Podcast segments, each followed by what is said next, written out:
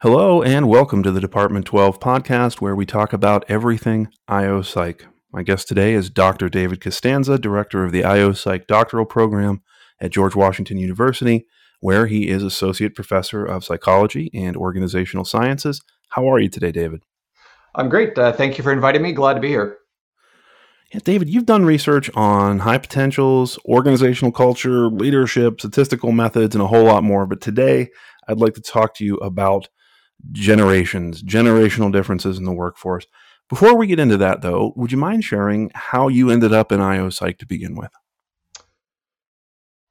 Well, uh, yeah, when I went to undergrad, I was going to go into business, and um, so I took a, a inter- introductory economics class, and after about two weeks, decided that was wrong.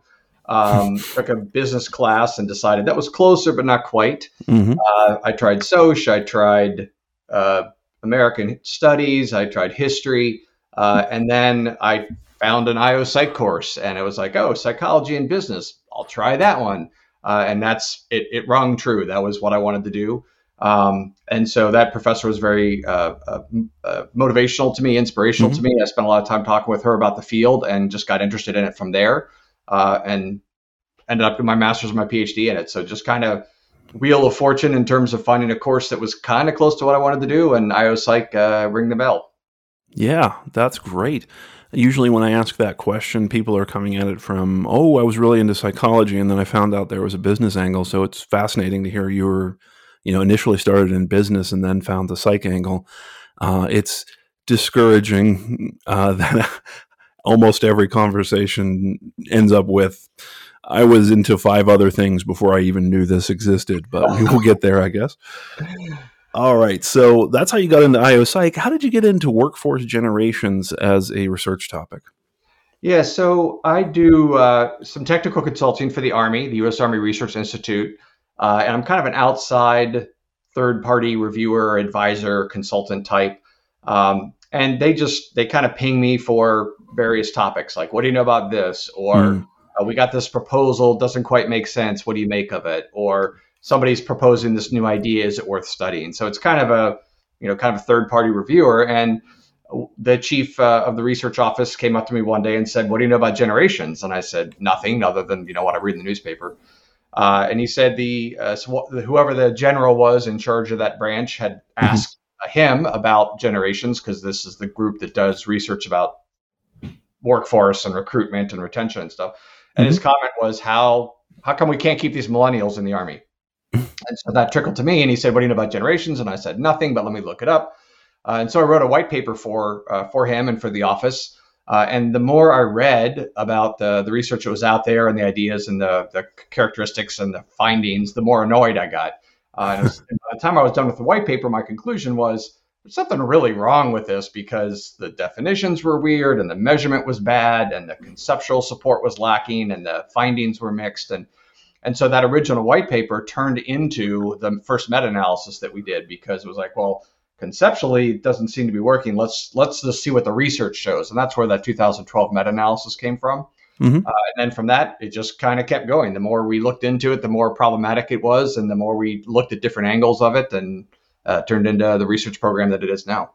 Okay, so um, it's interesting you mentioned the army. I'm a I'm a big Civil War guy. I'm always reading about the Civil War, and and, and nobody back then is talking about generations. You know, I, I, don't read letters from soldiers in the Civil War where they're talking about you know Albert's one of those telegraph generation kids who wants praise all the time, or anything like that. When did this concept of generations, as we now understand it or endure it, uh, like when did that come about? Yeah, so I mean, the idea, you know, biological generations obviously been around for as long as we've been studying, you know, living creatures. From a kind of sociological, psychological construct, probably in the 50s and 60s, uh, emerged with this idea of, you know, Mannheim and, and a few others. A writer talked about this idea of kind of shared experiences and a social construct of people who are kind of similar to each other. And it just kind of floated in that, hey, this is an interesting idea uh, domain until hmm. probably the late 80s, early 90s, Strauss and Howe's book on generations. Um, and they're historians, kind of, they did this kind of historical demography um, and went back and looked at 20 year increments to identify what were the kind of key events that created the generations. And so if you read through their book, each chapter is a is a quote unquote generation. They go back like to 1660 or something. Wow. Um, they have had these 20 year increments, and here's what was happening in the world, and here's the key events, and here's the characteristics of the people. And they did that all the way up into until 1990. Um, updated the book 10 hmm. years later, but that was kind of the beginnings of hey, these are a thing, and there's distinct groups, and they're caused by distinct shared events. Uh, and they have impacts because they make people more similar to each other than to people who didn't experience the thing or people who are of a different age. Uh, and so then we really see kind of the empirical work starting to emerge late 90s uh, into the early 2000s, where, where, people tried to start studying this thing. Um, and that kind of goes on until you know 2010, 2012 when we did our meta-analysis. So okay. Mannheim in the 50s came up with the idea, and probably the Strauss and Howe book in the 90s is mm-hmm. the big. Did Strauss and Howe have some rationale for the 20 year mark, or was it you know, admittedly arbitrary or? or well, it, it's more or less tied to uh, biological generations. Uh, you know, at the time, mm. I think they cited 22 years uh, was okay. the rough human generational, you know, biological gap. Um, I think, I think for convenience sake, they rounded it down to 20 because uh, you know 20 year increments are a lot easier to track than 22 year increments. yeah, um, yeah, it's roughly tied to the biological generation. Um, okay. All right. So this is a topic that that you've written about for Slate and you've been interviewed by the Wall Street Journal, Washington Post, Financial Times and a whole lot more. It's obviously a hot topic in the workplace and it has been for at least as long as I've been in the workplace, a couple of decades now. Um, leaving aside uh, the research for now, why do you think people are so interested in generations? Why is this such a hot topic in, in just the population in general? Well, they're very appealing, right? They're, they're, they're, if you think about kind of how they get applied in the workplace and in life and families and things like that, it's basically a set of stereotypical characteristics about a group of people. Uh, and so you could say the same mm-hmm. thing about firefighters are all X, mm-hmm. or um, chefs are all Y, or people from Germany are all Z, right? Mm-hmm. All these kind of cate- categories that make it easy to, to group and assign characteristics to people. Um, and then combined with the uh, characteristics, you know, changing nature of the workforce and of work, and you do have a, a, broader range of people who are working. You know, you think 50, 60 years ago, you know, you started working when you were 16 or 18, and you know, if you made it to 50, you were probably pretty lucky. And so there might have only been what we would think of as, you know, current conceptualization, you know, two generations that were there, and they weren't that dissimilar, and the type of work was pretty consistent. Mm-hmm. Uh, I think the way work has changed, people are more dispersed, more information based, they work longer you know, you don't have 60 and 70 year olds doing physical labor, they're doing in, information work and knowledge work. So you do have a broader range of people, and the, the further apart people are in age, um, the more different they are just based on their lifespan and experiences. So I think that's probably a contributor. Okay. And then I will say that some of the academics who um, have purported to study generations did so in a way that made it very appealing to the pop press and the managers. I mean, if you read some of the generations books, uh, mm-hmm that came out after Strauss and Howe, a lot of them are like how to manage the millennials and, mm-hmm. and things managers should know about a generational workforce. And so part of it, I think, is that translation from the empirical research, which was admittedly flawed and mixed and equivocal, uh, but honestly put forth by a subset of academics and practitioners who said, hey, this is something that might be of interest to business. Give them the benefit of the doubt and say they thought it was a thing that might be useful don't give them the benefit of the doubt. Be a little bit more cynical. You know, it's a way to make money in terms of you know selling these things. Mm-hmm. Yeah, absolutely. Um, okay, so as we dig into more of the research, help us get our terminology straight here. What's the difference between a cohort and a generation? Well, generation is a special kind of cohort, right? Okay. Um, so a cohort is a group of people, and it could be as simple as that. Uh, when you get into a generational cohort, using the generally agreed upon definition of what a generation is, a generational cohort is a group of people roughly the same age uh, who shared some experience in a way that made them more similar to each other and more different than people who are of a different age or who didn't experience the event. So, simplifying that, if you're 18 to 22 and you go through a recession, that's going to make that 18 to 22 year old group very similar to each other in some kind of way and and less similar to 18 to 22 year olds who didn't go through it or 38 to 42 year olds who did. Got it. Thank you. That helps to clarify. Now, uh, to get a little more complicated, could you help us understand the difference between age period and cohort effects? Sure. So, you know, an age effect is uh, some a characteristic of an individual that is related to their chronological age, their psychological age, their their place in life, their kind of you know where they are in their life course. Um, typically t- tied, you know, obviously very highly correlated with age. So typically, as you get older, things happen.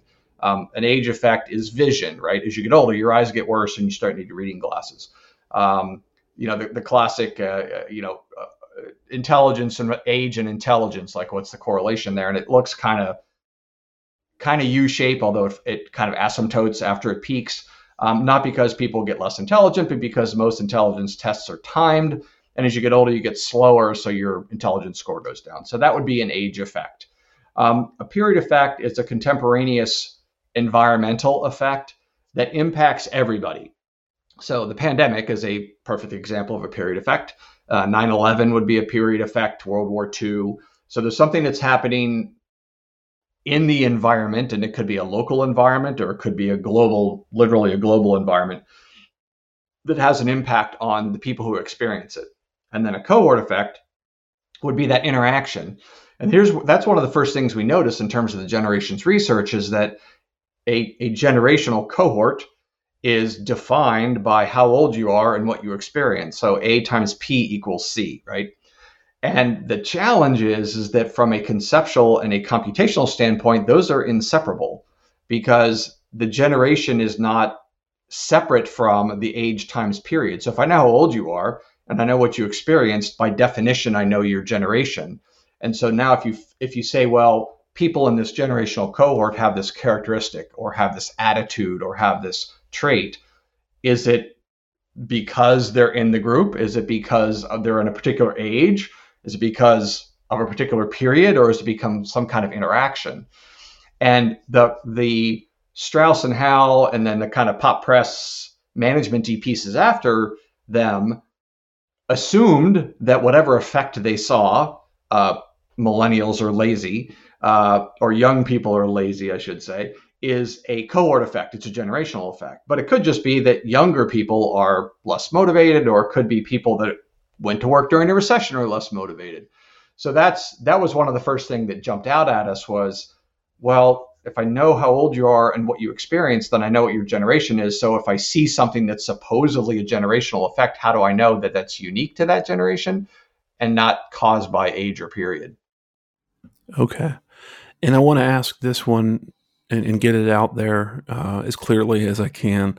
If I work in, let's say, human resources, or I'm just a business leader in, in whatever function, whatever role I have,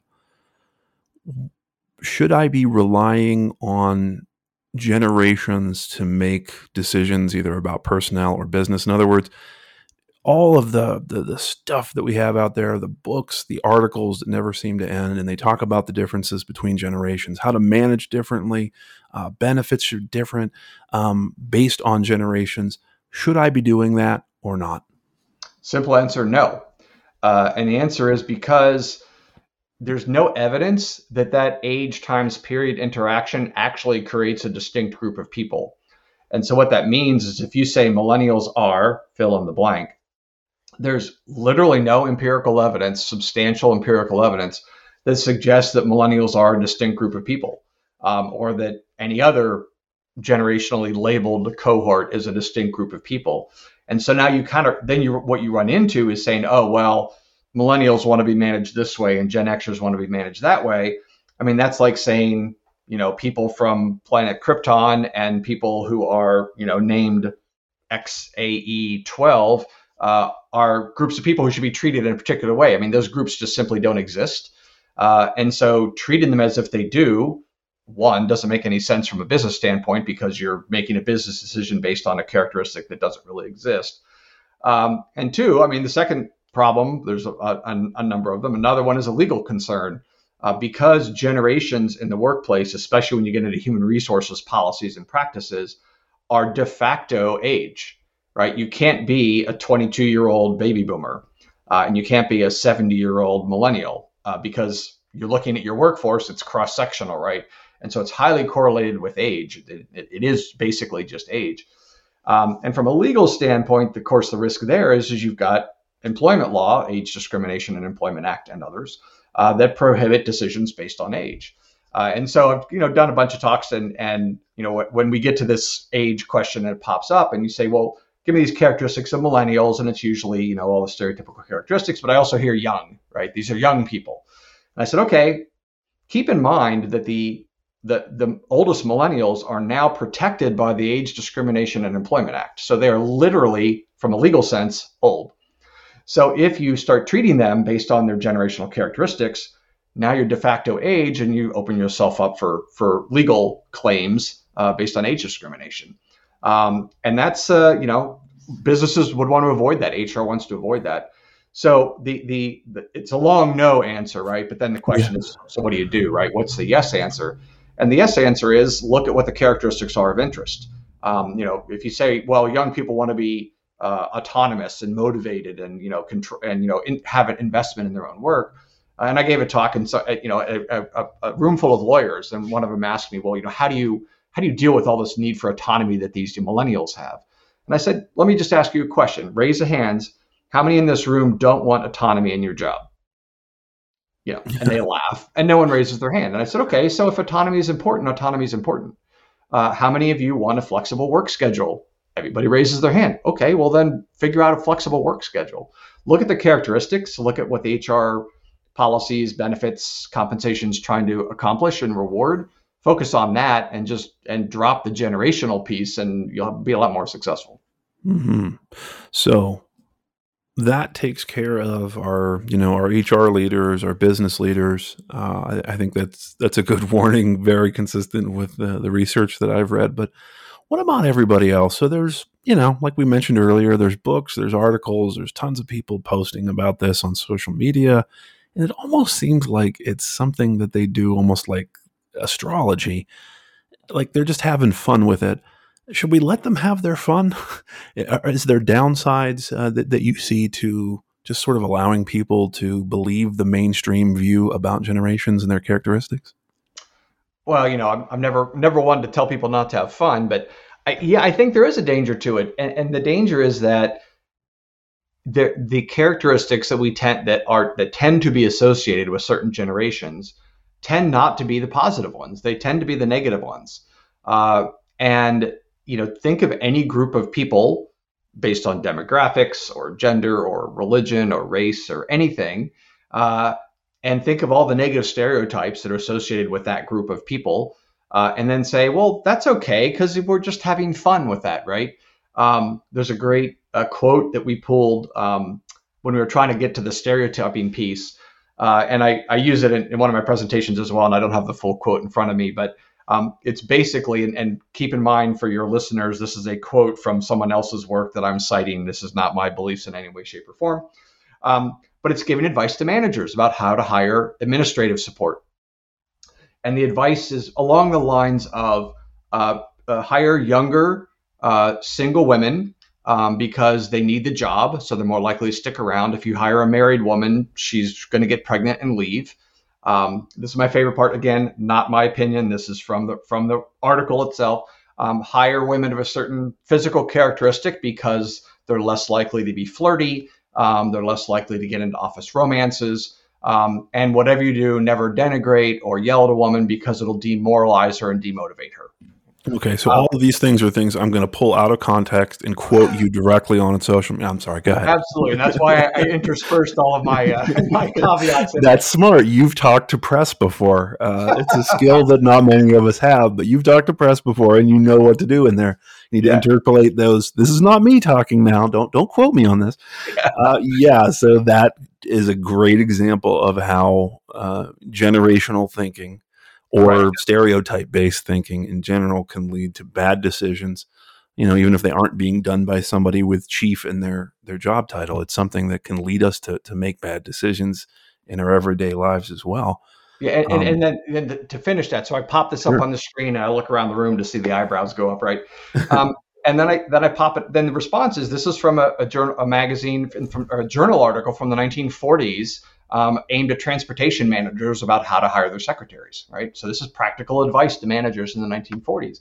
And then the next one I pop up um, are quotes uh, from another article about this group of people is lazy and they don't want to be motivated and they don't answer their phones and all they all they want to do is text and, and play video games and you know we can't we can't hire them they're worthless blah blah blah blah blah and these are various quotes about millennials from the 2000s right and i said you know they're not as obviously kind of sexist horrifying.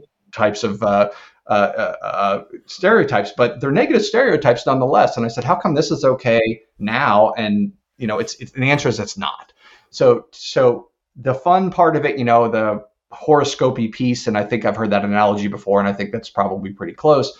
But but the stereotypes that are associated with these groups are almost uniformly negative, uh, and it's just like any negative stereotype. It's it's dangerous. It's damaging to those folks.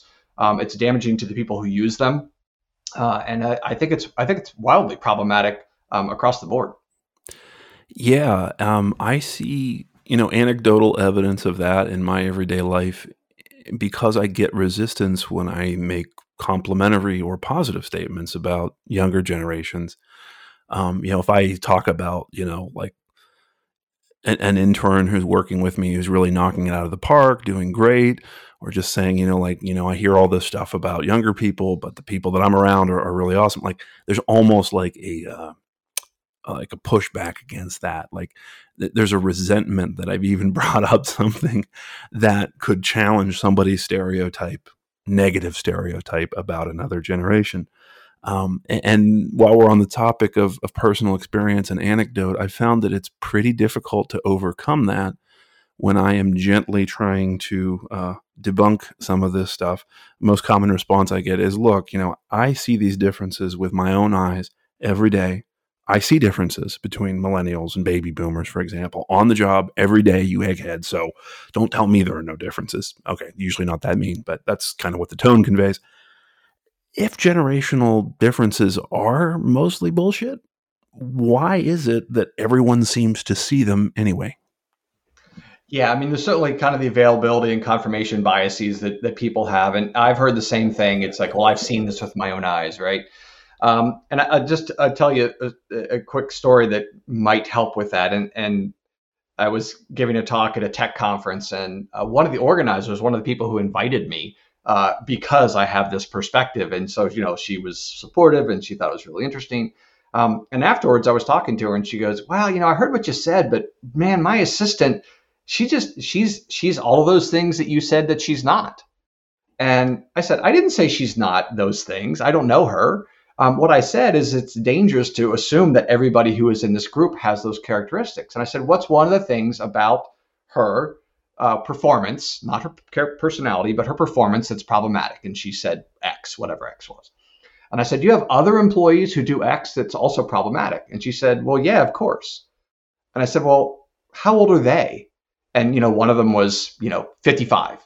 And I said, well, how come when your assistant who is 25 does X, she has all these negative millennial stereotypes.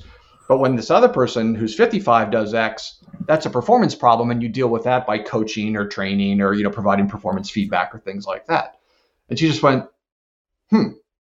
and that was it, right? But yeah. I think that I think that's what you have to do is you just have to point out that the character, you know, yeah, you see it with your own eyes, but are you telling me that you don't see great performers among 25 year olds and you don't see lazy unimpl- unmotivated non-committed 55 year olds um, and i think when you point out pointed out that that they're looking for characteristics in a group of people and when they see them they go yes um, it, it opens the eyes a little bit. Does it change yeah. it does it get rid of it? No. Um, is it a slow a slow way to do it? Yes.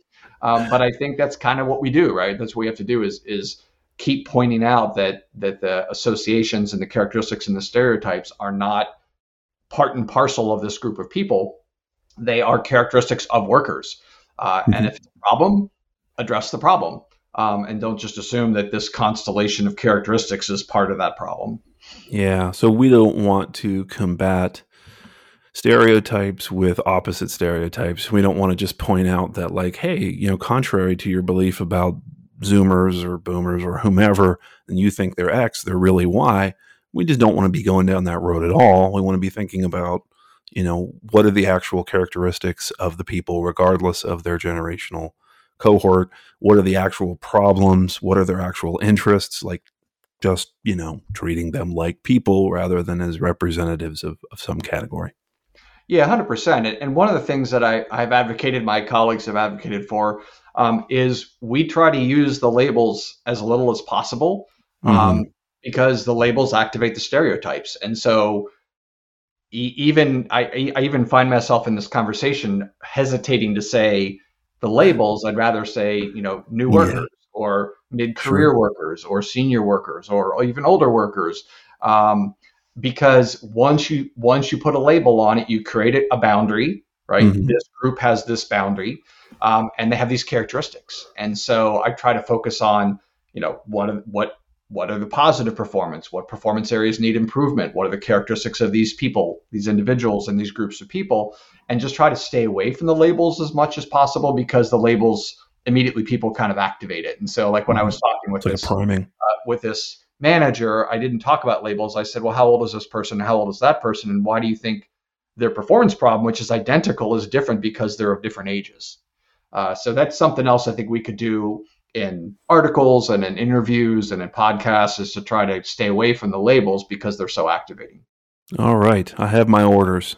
I will do my best. And then, listeners, if you catch me using those labels, uh, you know, except for for here where we're using them for a particular reason, please call me out on it. I don't I don't think that I do, uh, but I'll find out from listeners. My last question for you, David, actually has nothing to do with generations or you know age cohort or, or anything like that except that i do have you know many younger listeners who are you know looking at their career in IOPsych, um, considering maybe moving to the DC area for either graduate school or maybe you know to build their career.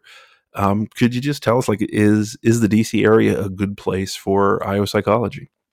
Uh, yeah, I mean, uh, I, as far as I know, it's one of the highest densities of IO, psych, IO psychologists in the country.